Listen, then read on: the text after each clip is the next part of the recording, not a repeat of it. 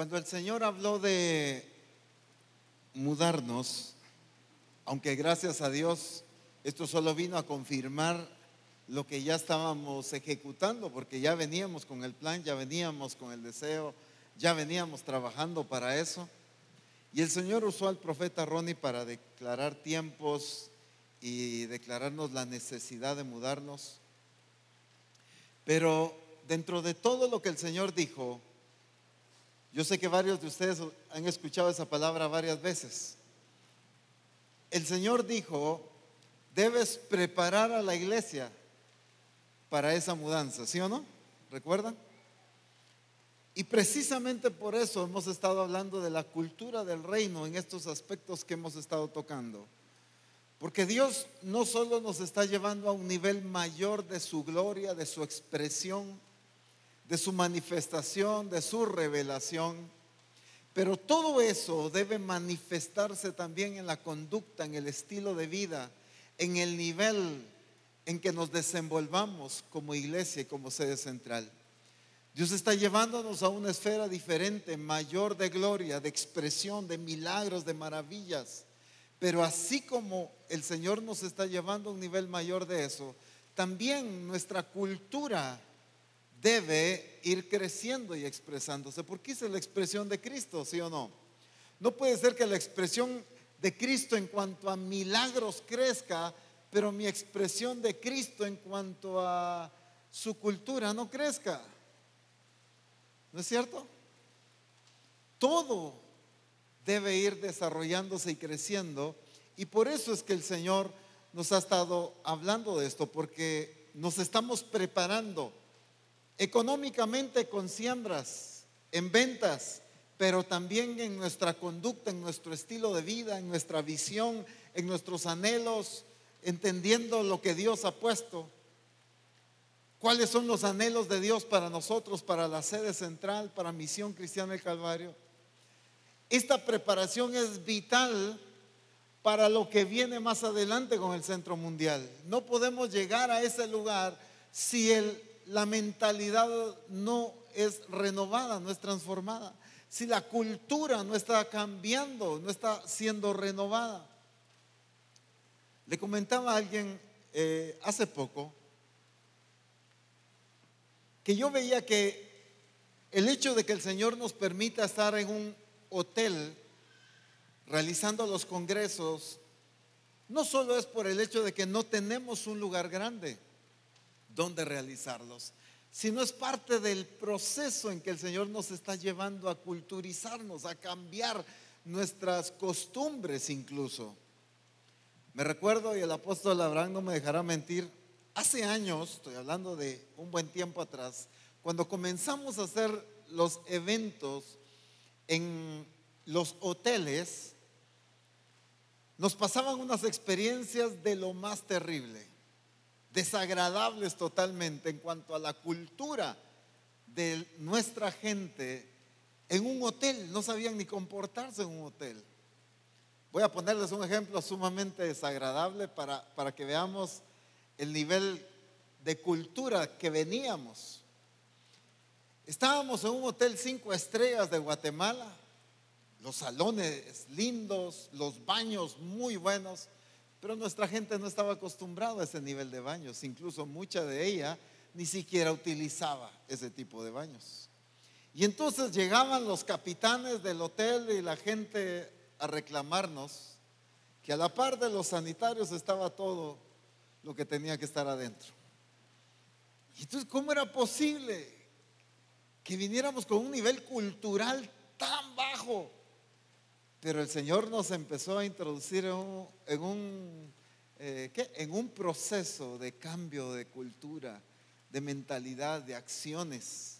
Eso se reflejaba en las sillas que se utilizaban en el salón, en la basura que se dejaba en los hoteles, en fin, tantas cosas. Cuando nos trasladamos al Tical Futuro, recuerdo que llegaban a reclamarnos que la gente se llevaba las cosas de los papeles y nadie, cosas todo el tiempo eran sorpresas y acciones así tan desagradables porque la gente no estaba acostumbrada a ese tipo de cosas, la gente hacía un mal uso de esas cosas.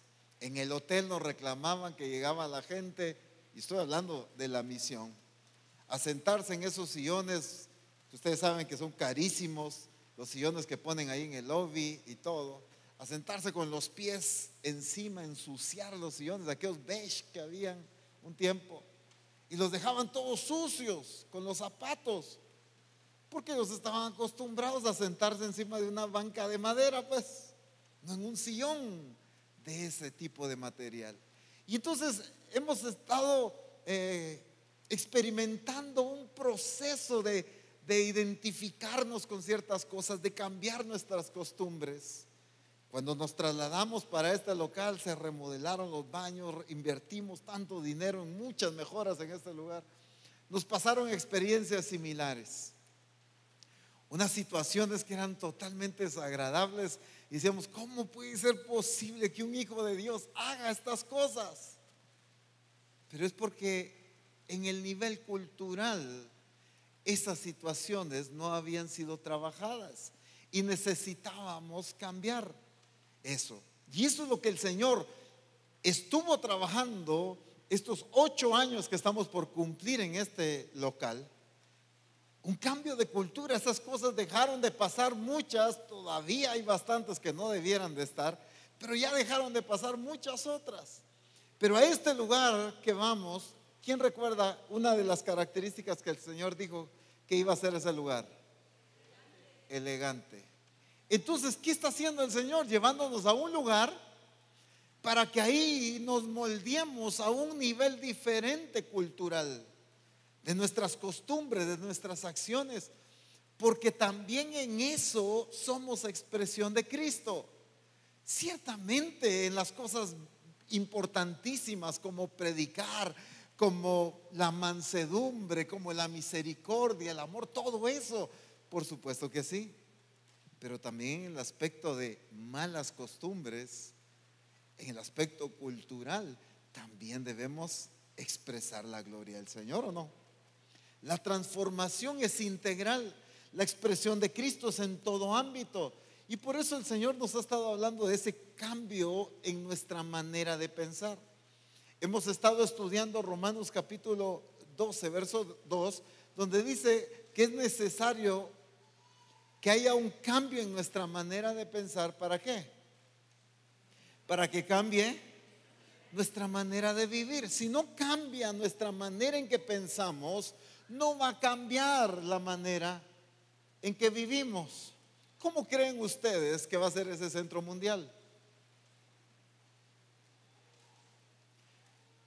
Gracias a Dios ese centro mundial no va a ser por lo que nosotros creamos que va a ser hoy. Pero solo estoy midiendo, pues. Va a ser superior. Va a tener características que en la mente humana, religiosa, tradicional, no cabría que un templo, que un centro de, ¿qué? Bueno, ese centro mundial, centro de reuniones, de, pueda tener. Sí, va a tener características. Dios ha hablado de, los detalles y características que tienen que tener los hoteles ahí. Dios ha hablado de hoteles cinco estrellas. Imagínense. Van a ser únicos, tantas características. Pero hermanos, para llegar a eso y disfrutar, no podemos llegar nosotros con acciones que arruinen todo eso, pues, ¿verdad? Y entonces esto es, esto es general. La cultura en el reino de Dios es muy amplia. Bueno, implica todo, pues, nuestro vivir. Implica la expresión de Cristo en el carácter, por supuesto, en la santidad, todo eso es la parte importantísima. Pero no significa que no implique estos aspectos también. De relaciones, de, de desenvolvernos, de costumbres que tienen que ir cambiando. Y por eso estuvimos hablando la semana pasada y antepasada acerca de la excelencia. La excelencia en las cosas visualizar las cosas y entenderlas como Dios quiere que las entendamos, que anhelemos las cosas como Dios quiere que anhelemos, cosas de excelencia, porque Dios es excelente.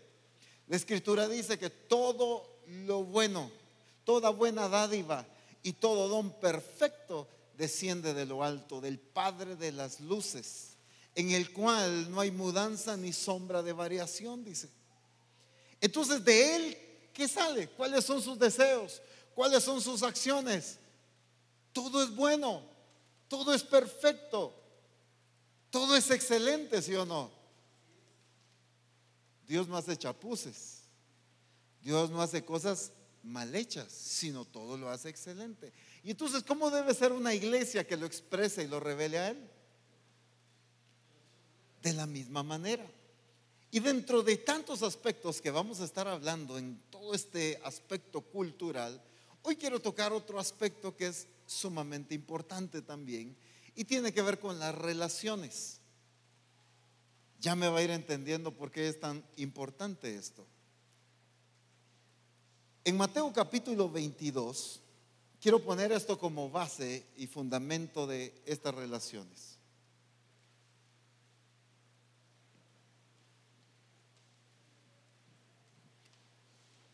Leo desde el verso 34,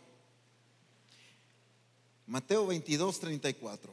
Entonces los fariseos, oyendo que había hecho callar a los saduceos, se juntaron a uno, a uno y uno de ellos, intérprete de la ley, preguntó por tentarle diciendo, Maestro, ¿cuál es el gran mandamiento en la ley? Jesús le dijo, amarás al Señor tu Dios con todo tu corazón y con toda tu alma y con toda tu mente. Este es qué cosa? El primero y grande mandamiento. Que quede claro, este es el primero y grande mandamiento.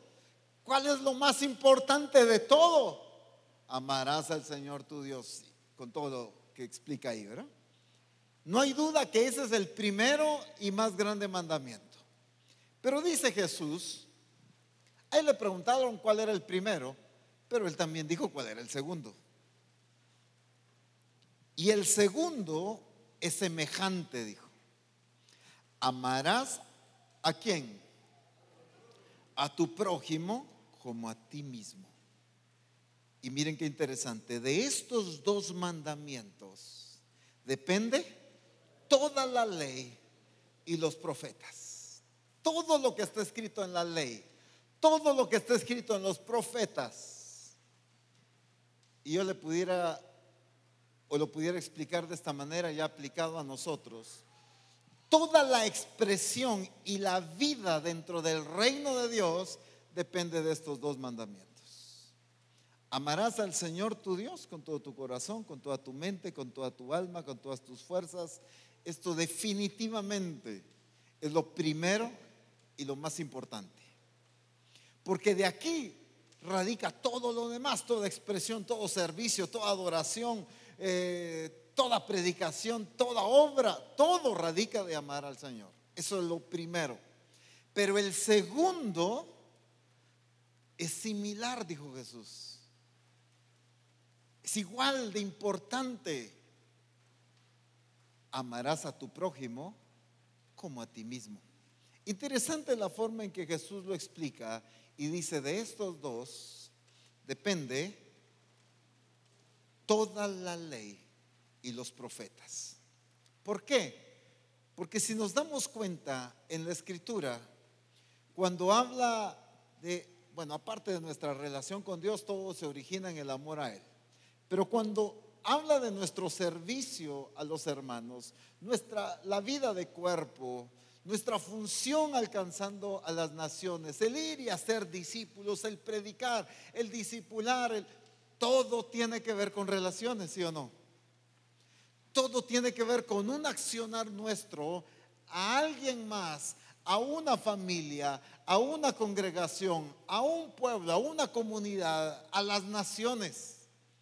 Y entonces cuando Jesús habla de ir y hacer discípulos, está hablando de la relación de la iglesia hacia el mundo. Cuando está hablando de exhortados unos a otros, está hablando de la relación entre el cuerpo de Cristo. Todo tiene que ver con relaciones. Todo nuestro eh, accionar tiene que ver con estas dos relaciones, con Dios y con las personas, ¿sí o no? Ahora, por supuesto que ahí hay un ingrediente también importante que es así mismo, ¿verdad? Y ahí también tiene que ver con nosotros, pero no es el punto que hoy quiero explicar. Todo nuestro desenvolvimiento diario tiene que ver con el Señor y con otras personas. Si hablamos de estudio, tiene que ver con compañeros, tiene que ver con maestros, con directores. Si hablamos de trabajo, igual compañeros, con jefes, clientes. Si hablamos de donde tú vives, con vecinos, todo tiene que ver con relaciones. Pero entonces el Señor habla de que todo depende de estos dos mandamientos. Todo accionar de la iglesia depende de estos dos mandamientos. Todo en el reino de Dios depende también de esto. O sea, toda acción, pues, todo desenvolvimiento. La cultura en el reino de Dios tiene que ver con mi relación con Dios, pero tiene que ver con mi relación con la gente. ¿Estamos claros ahí? ¿Cómo me expreso? ¿Cómo me acerco? ¿Cómo trato? El respeto la comunión todo se basa en el amor y por eso dijo amarás a tu prójimo como a ti mismo. Ahora, el Señor por medio de su palabra, en 2 Timoteo capítulo 3, hace una advertencia en la que quiero enfatizar un aspecto nada más.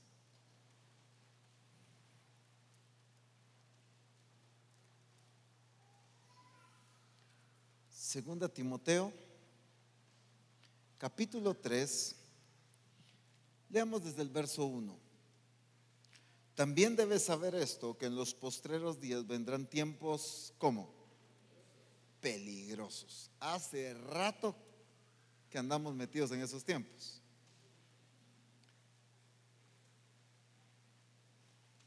Porque habrá hombres amadores de sí mismos y todo lo demás, avaros, vanagloriosos, soberbios, blasfemos, desobedientes a los padres, ingratos, impíos, sin afecto natural, implacables, calumniadores y híjoles, todo lo demás. Pero quiero resaltar, porque habrá hombres amadores de sí mismos. Cuando habla de gente amadora de sí mismo, ¿de qué está hablando? Ama hacer su voluntad que está, tiene que ver, siempre busca su beneficio. Hombres amadores de sí mismo, egocéntricos. No pueden cumplir con ninguna de esas porque se aman a sí mismos, solo buscan su beneficio, su, su mentalidad y sus acciones son egoístas. Y entonces no me importa si tú pierdes algo, pero yo lo quiero tener y robo. ¿Me doy a entender? ¿En dónde? ¿Qué origina el robo?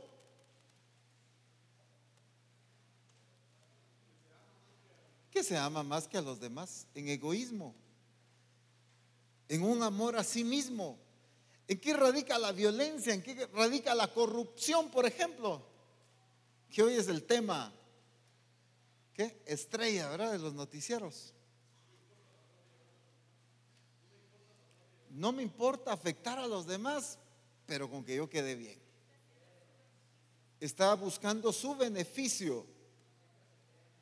Siempre se cree más que los demás. Entonces, todo, si nos damos cuenta y si nos pusiéramos a analizar todos los pecados, todas las acciones que vemos en el mundo, incluso en la iglesia, radican en este punto crucial. El egoísmo, amadores de sí mismo. Y entonces, esto contradice totalmente el accionar que el Señor manda. Amarás al Señor tu Dios, pero amarás a tu prójimo como a ti mismo. Aquí solo está poniendo la medida, pero está estableciendo el amor al prójimo. Pero aquí está hablando de gente egoísta que se ama a sí mismo y punto. No le importan los demás. Si los demás están bien, ¿No es eso lo que le pasa a la iglesia? Como ya es salva, ¿qué le importa a los demás que están perdidos? yo ya estoy salvo, pobrecitos aquellos, ¿no es cierto? Si nos damos cuenta, la falta de evangelismo radica en el egoísmo también, ¿o no?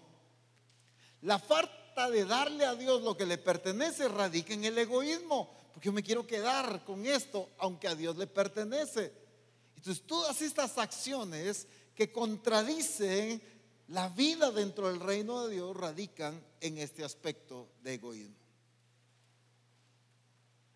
Ahora, apóstol, pero eso qué tiene que ver con las relaciones? Precisamente, porque en la vida de cuerpo hemos sido llamados a tener relaciones que edifiquen, que nos preocupemos, que nos amemos unos a los otros, que aprendamos a depender de los demás, pero aprendamos a entender que yo debo servir a los demás también.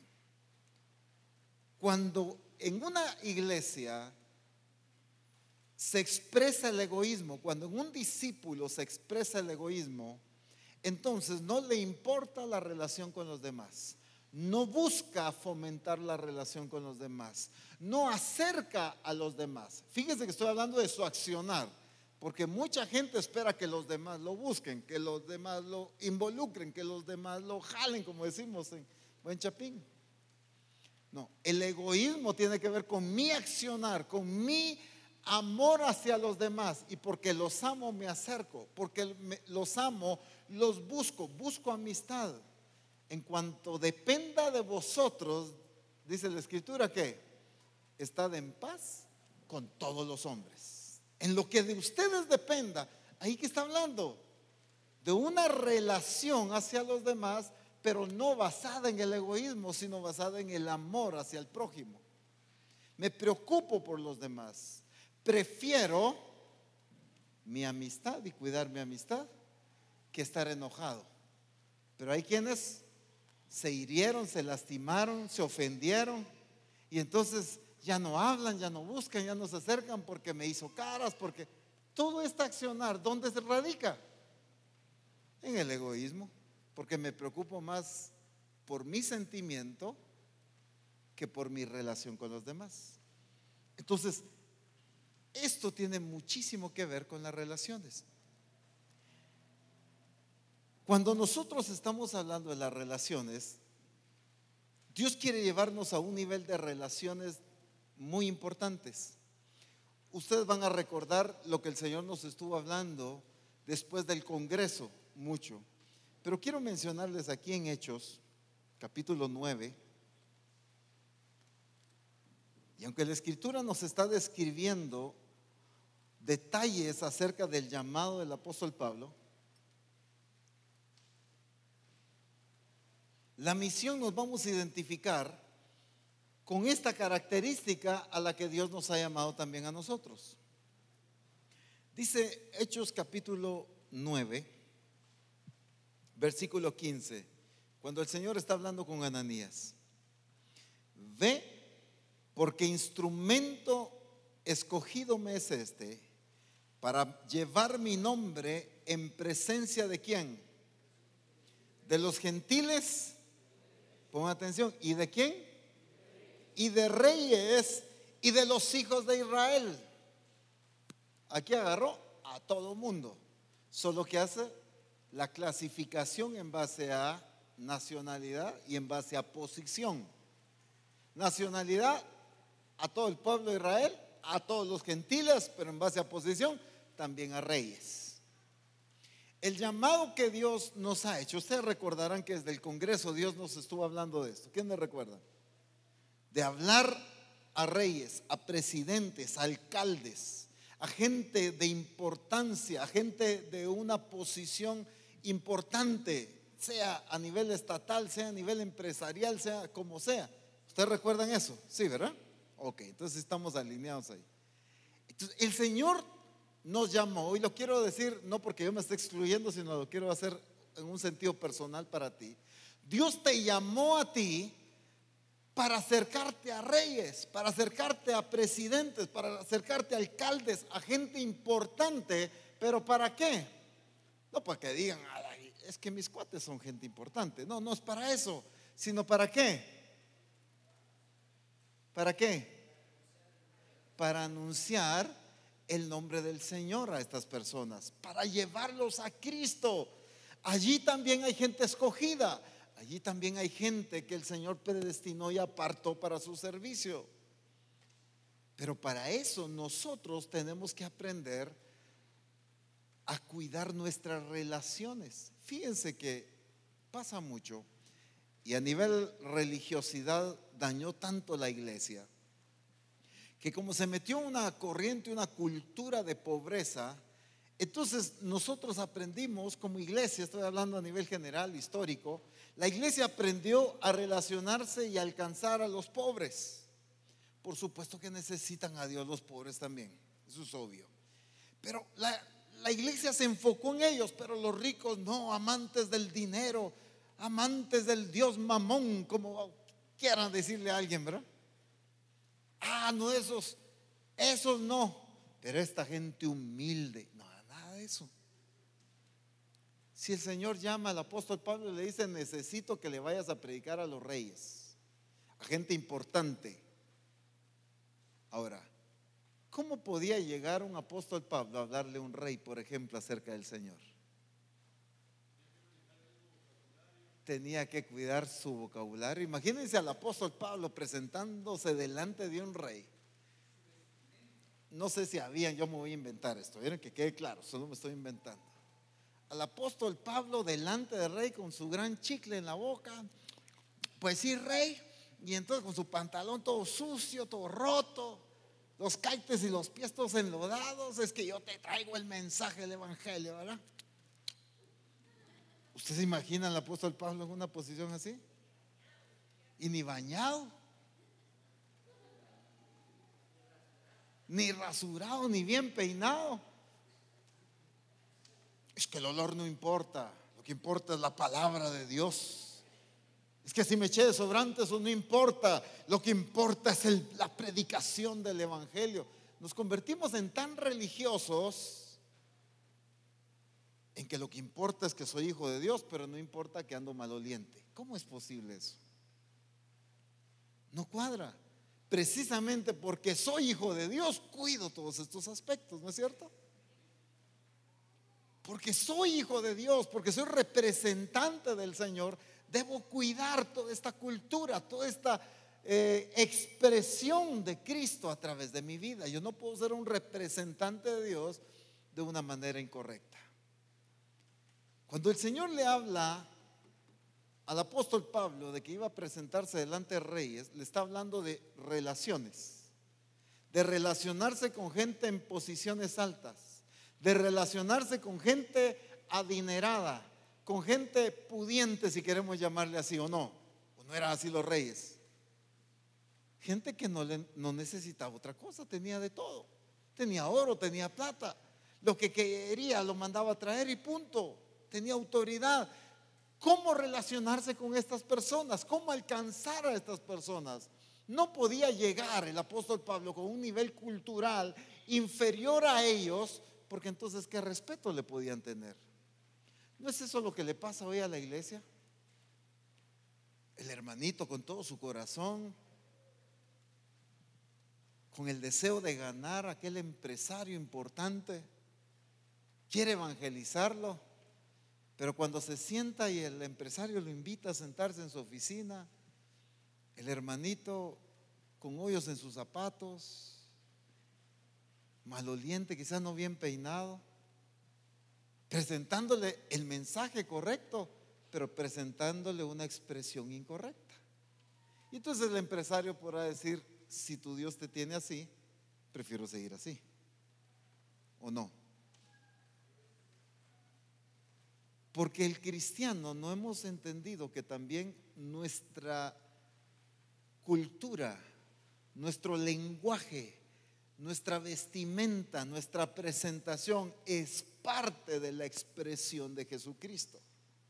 Ah, no, eso ya son, como decía mi abuelita, una expresión, esas ya son fufadas, ¿verdad? Eso ya es orgullo apóstol, usted preocupándose de que el peinado y que las uñas y que el zapato, no, no, eso ya es, eso es del mundo. ¿Quién dice que es del mundo? Esa es la idea que Satanás le ha metido a la iglesia para que aunque predique la verdad, el mundo no vea la verdad en la iglesia. Y ese es el problema. La iglesia predica la verdad de Jesucristo, pero el mundo al ver la iglesia no está viendo la verdad reflejada en su vida. No está viendo la expresión. Y no es que me esté saliendo de lo espiritual y los milagros y la predicación y la santidad. No, todo esto es parte de eso. Es integral. Yo estoy resaltando esta otra parte que por mucho tiempo hemos obviado. Fíjense qué ha pasado. Y lamentablemente, y me da pena decirlo, pero nos ha pasado como misión y sé que a muchas otras iglesias les ha pasado también. De repente en alguna de nuestras iglesias empieza a congregarse el alcalde de la ciudad, una persona con una posición importante en su ciudad, seguramente con un buen sueldo, con una posición importante. Y entonces cuando el alcalde empieza a congregarse a la congregación, todos los hermanitos de la iglesia ya le vieron cara de dinero. El pastor le vio cara de láminas para el templo. Y entonces lo único que hacen cuando se relacionan con él es ver que le sacan. ¿No es esa relación basada en egoísmo? Ha pasado también, Dios ha llevado gente de muchos recursos financieros a iglesias de la misión. Gente muy adinerada, gente rica. Pero y entonces la congregación empieza a depender. ¿Y cómo le saca? ¿En cuánto nos puede ayudar? Regáleme dinero. Y todo el mundo tiene necesidad de pedirle dinero al hermano. Y entonces la gente mejor se va. Porque a lo único que él se congrega es para que los demás le pidan dinero. ¿No es esa relación basada en egoísmo también?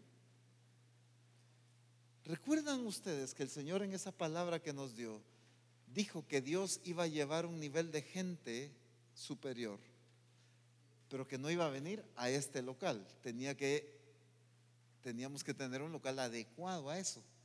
¿Sí o no? Porque es así. Es que esa gente no es humilde. No, hermano, es que están acostumbrados a lo bueno. Es que que usted se acostumbre a las cosas buenas no significa que se volvió orgulloso. Hemos confundido que el humilde es el que se conforma con lo mediocre, cuando no.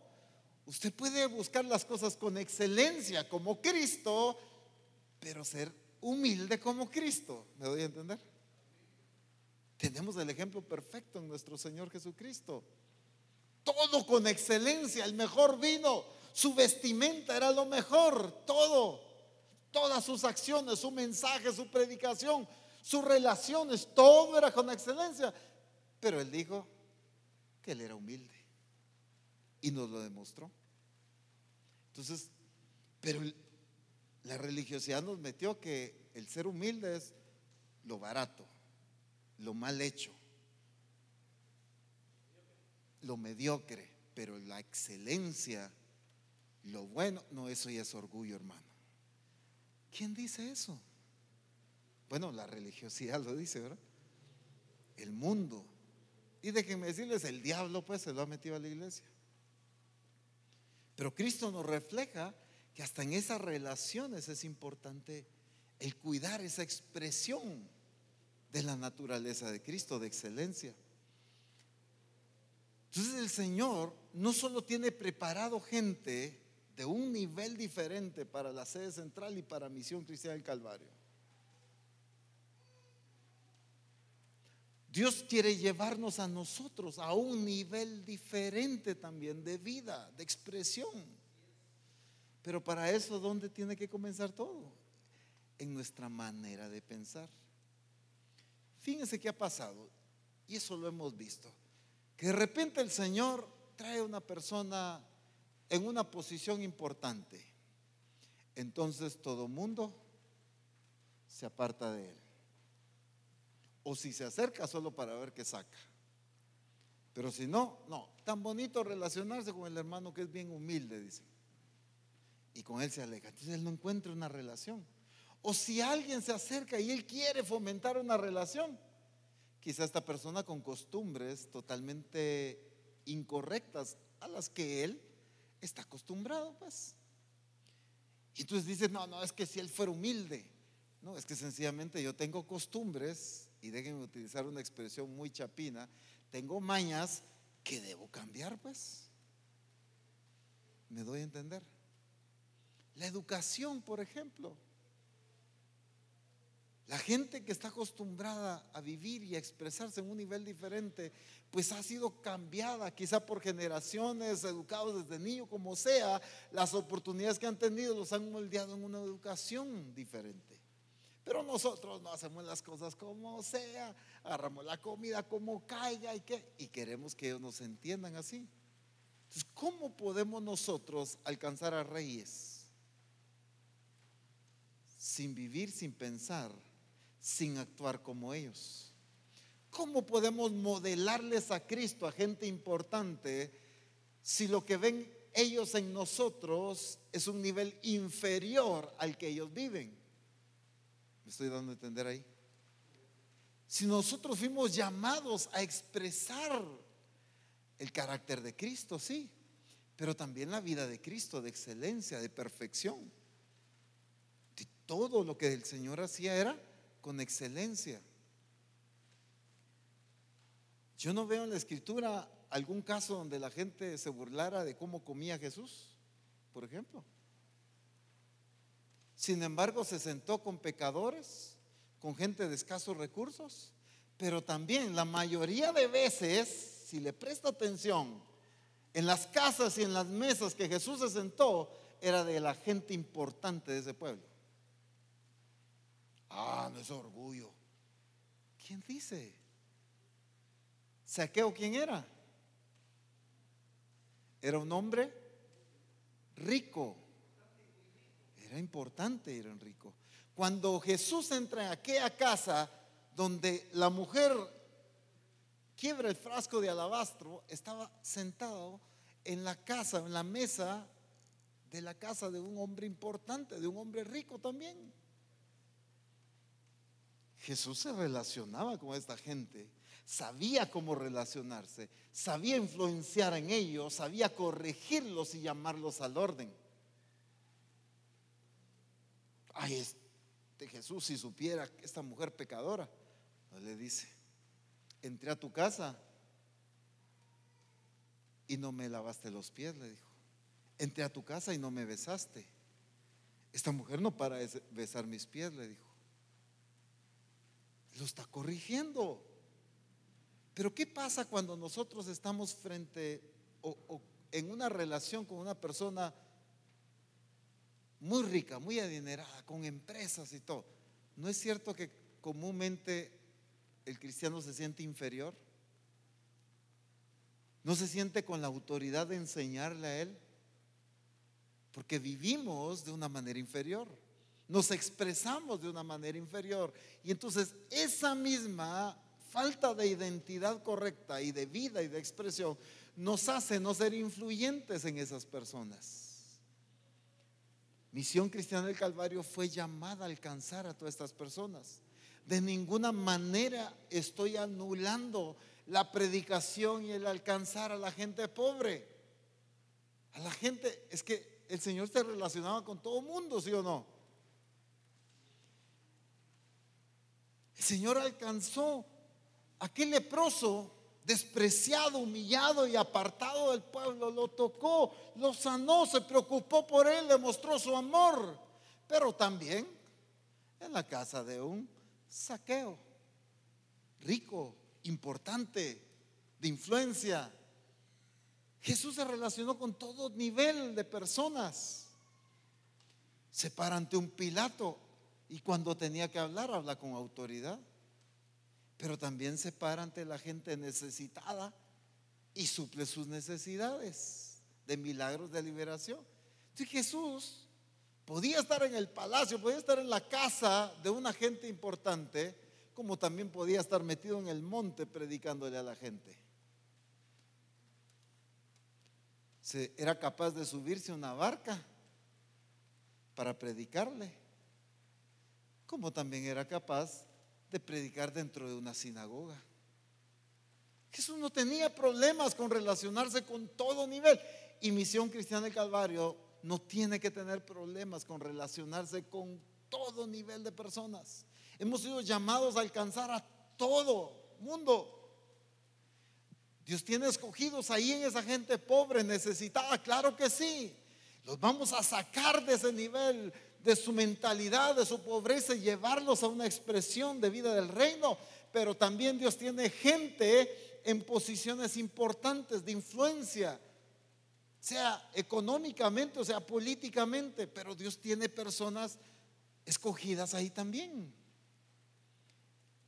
Pero como es más fácil relacionarme con alguien que quizá económicamente, quizá culturalmente o, o, en mi nivel social está en una posición más baja que yo, es más fácil alcanzar a estas personas, ¿verdad? Porque me siento de influencia, pero ante una persona importante, rica, ahí me siento inferior. Y ahí está el problema de la iglesia. Necesita cambiar su manera de pensar para que cambie su manera de vivir. Las relaciones son importantes. Si Dios nos ha llamado a aprender a tener relaciones con todo tipo de personas. Ha sido tan dañino cuando Dios ha traído gente importante a iglesias de la misión. Pero el nivel cultural de las personas los ha alejado. Les cuento este testimonio real.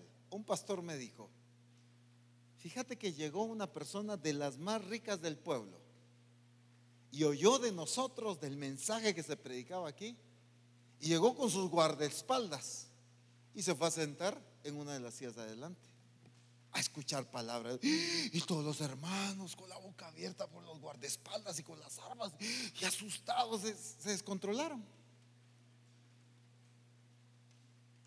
Él llegó muy educadamente, recibió, quería aprender, quería recibir de Dios.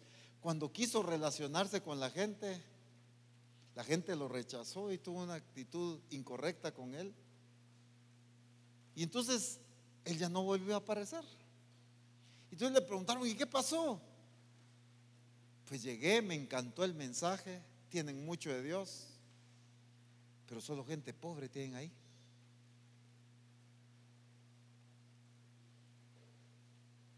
Eso es una realidad. No estoy inventándome esto, les estoy contando algo que ha pasado en medio de nosotros. Porque nosotros tenemos que aprender a relacionarnos con gente. Esta gente ha aprendido a relacionarse, ha aprendido un principio tan importante en la escritura de relacionarse con gente de su nivel para crecer en su nivel. Fíjense, un factor importante, aunque esto es muy amplio, pero miren lo que dice Proverbios 13:20.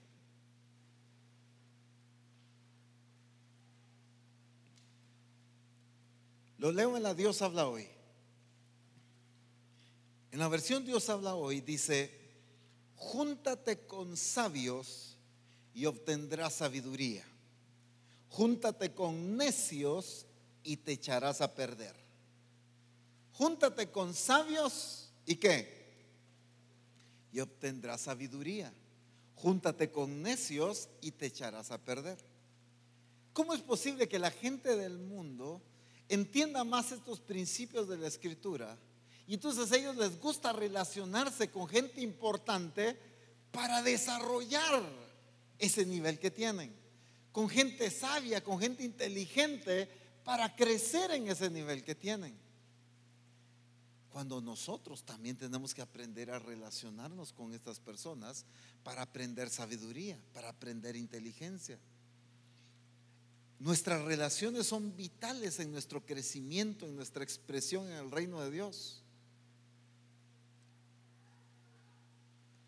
Creemos que eso no importa y que no nos afecta, pero sí, la escritura dice que si tú te juntas con sabios, ¿qué vas a aprender tú? Sabiduría, pero si te juntas con un necio, vas a, va a ser igual que él arruina su vida. No hay de otro, hermano. Me encanta aquella experiencia cuando Jesús está predicando en aquella casa y aquellos amigos llegaban, aquel paralítico, ¿recuerdan ustedes? Él era incapaz de hacer eso, pero tenía los amigos correctos. Amigos que lo llevaron a estar delante del Señor. Amigos que lo llevaron y tuvieron la fe para que él experimentara un milagro de Dios. Esa es la clase de amigos que nosotros necesitamos tener. Acercarnos a otros para influenciar y transformarlos, sí, pero amigos estoy hablando de buscar, de fomentar relación con gente apasionada por Dios, con gente metida, con gente que está creciendo, porque eso es lo que se nos va a pegar. Si yo me empiezo a pegar con gente pesimista, con gente con falta de fe, ¿cómo creen ustedes que yo voy a terminar? Igual pesimista, sin creerle a Dios. Ay, no, hermano, yo no creo que se va a dar eso. Mire que es imposible. Yo no creo que usted sane.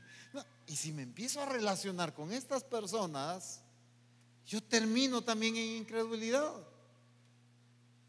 Pero cuando me empiezo a relacionar, a fomentar mi amistad con gente que le cree a Dios, con gente de fe, con gente que habla palabras correctas en el reino de Dios, ¿qué creen ustedes que eso va a formar en mí?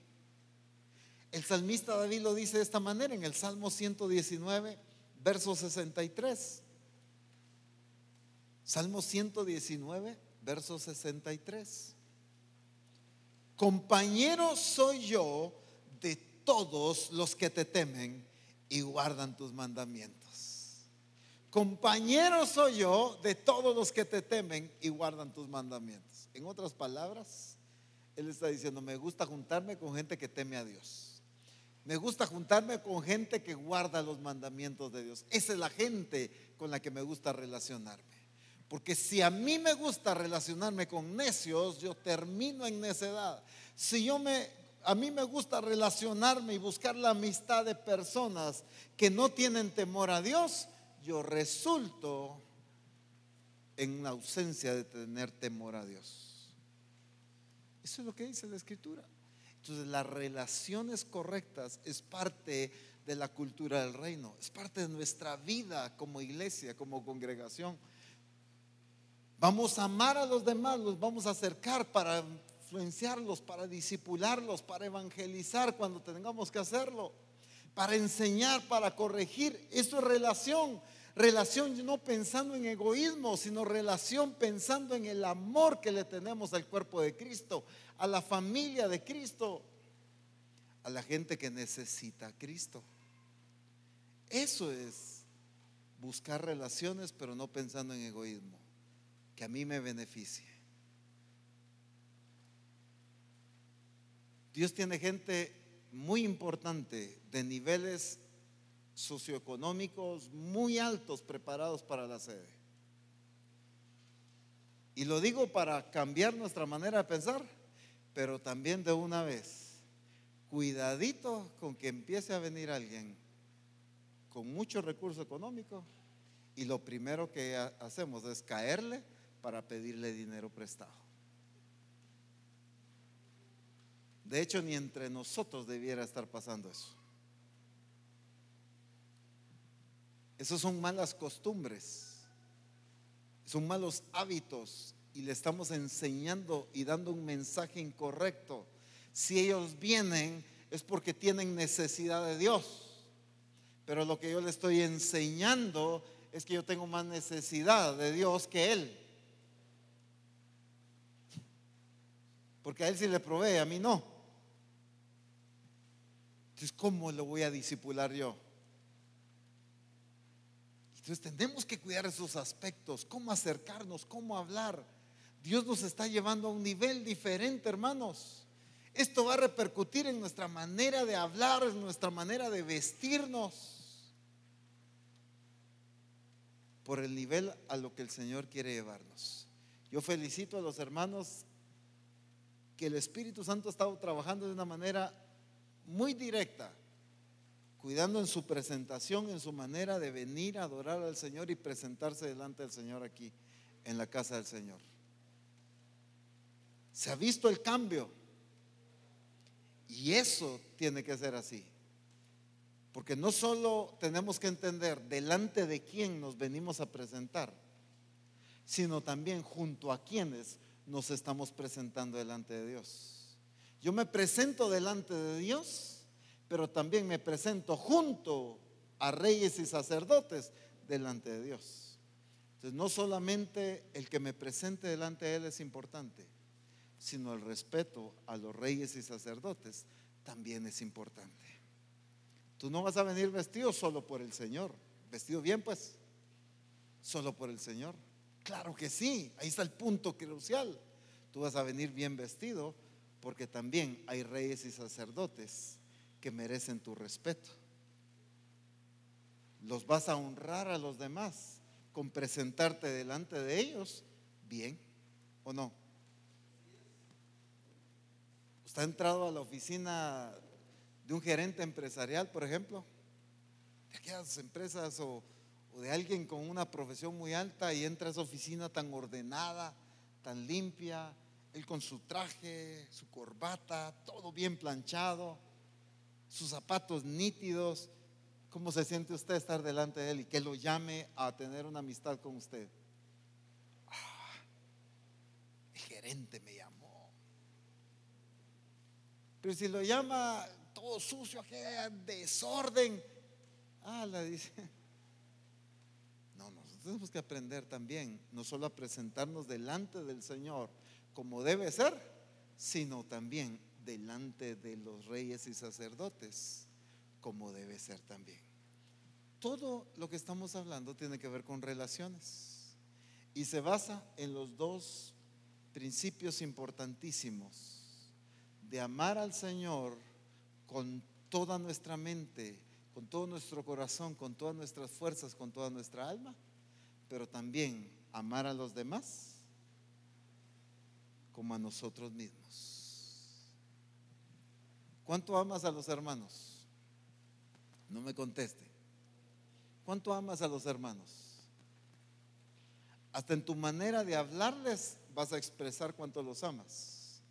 Hasta en tu manera de presentarte con ellos vas a revelar cuánto los amas. ¿Qué tan importantes son para ti? Ah, voy a juntar con los hermanos, no importa cómo voy, si voy despeinado. Ahí estoy reflejando qué tan importante es, mi familia en Cristo. O voy a juntarme con mi familia en Cristo. Es gente importante, voy a ir bien peinado, voy a ir bien presentable, porque voy a estar delante de reyes y sacerdotes. ¿Cambia o no cambia? Por supuesto que cambia, hermanos. Así que en todas nuestras relaciones también debe cambiar nuestra manera de pensar para que así cambie nuestra manera de vivir. Pónganse de pie, por favor.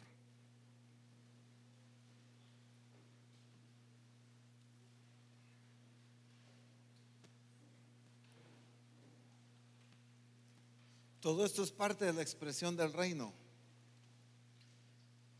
pero todo esto es parte también de la preparación que debemos tener para estos cambios que el Espíritu Santo nos está llevando a alcanzar.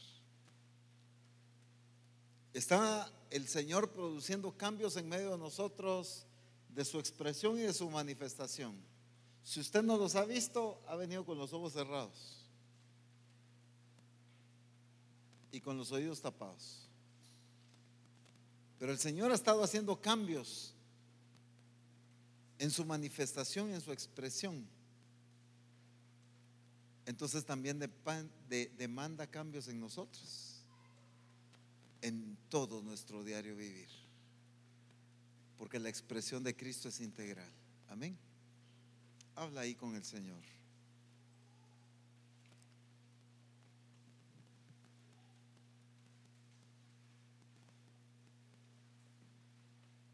Una persona que no cambia en todos estos aspectos es porque piensa que no es importante eso.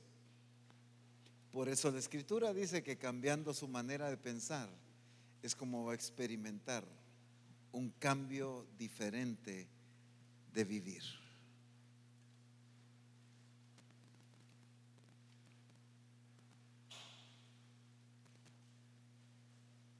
Bendito el nombre de Jesús. Señor, gracias por toda la expresión que estás haciendo en medio de nosotros y la forma en que te estás manifestando. Pero también hay cambios trascendentales que tú estás haciendo en nuestra manera de pensar para que cambie la manera de vivir de Misión Cristiana del Calvario. Hacer gente que viva y se exprese como reyes y sacerdotes, que viva y se exprese como linaje escogido, que viva y se exprese como embajadores de Cristo. En el nombre de Cristo Jesús.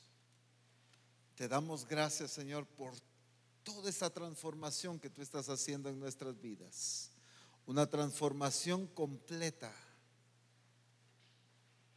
pero es importante, Señor, y gracias porque por medio de tu Espíritu Santo ya empezó un cambio en nuestra manera de pensar. Y esto producirá un cambio en nuestra manera de vivir, Señor. En el nombre glorioso de Cristo Jesús, te damos gracias, Señor. Padre, gracias por este servicio. Gracias por la oportunidad que nos has dado de adorarte, de estar delante de tu presencia como congregación, bendiciendo y glorificando al único y verdadero Dios. Gracias por este honor.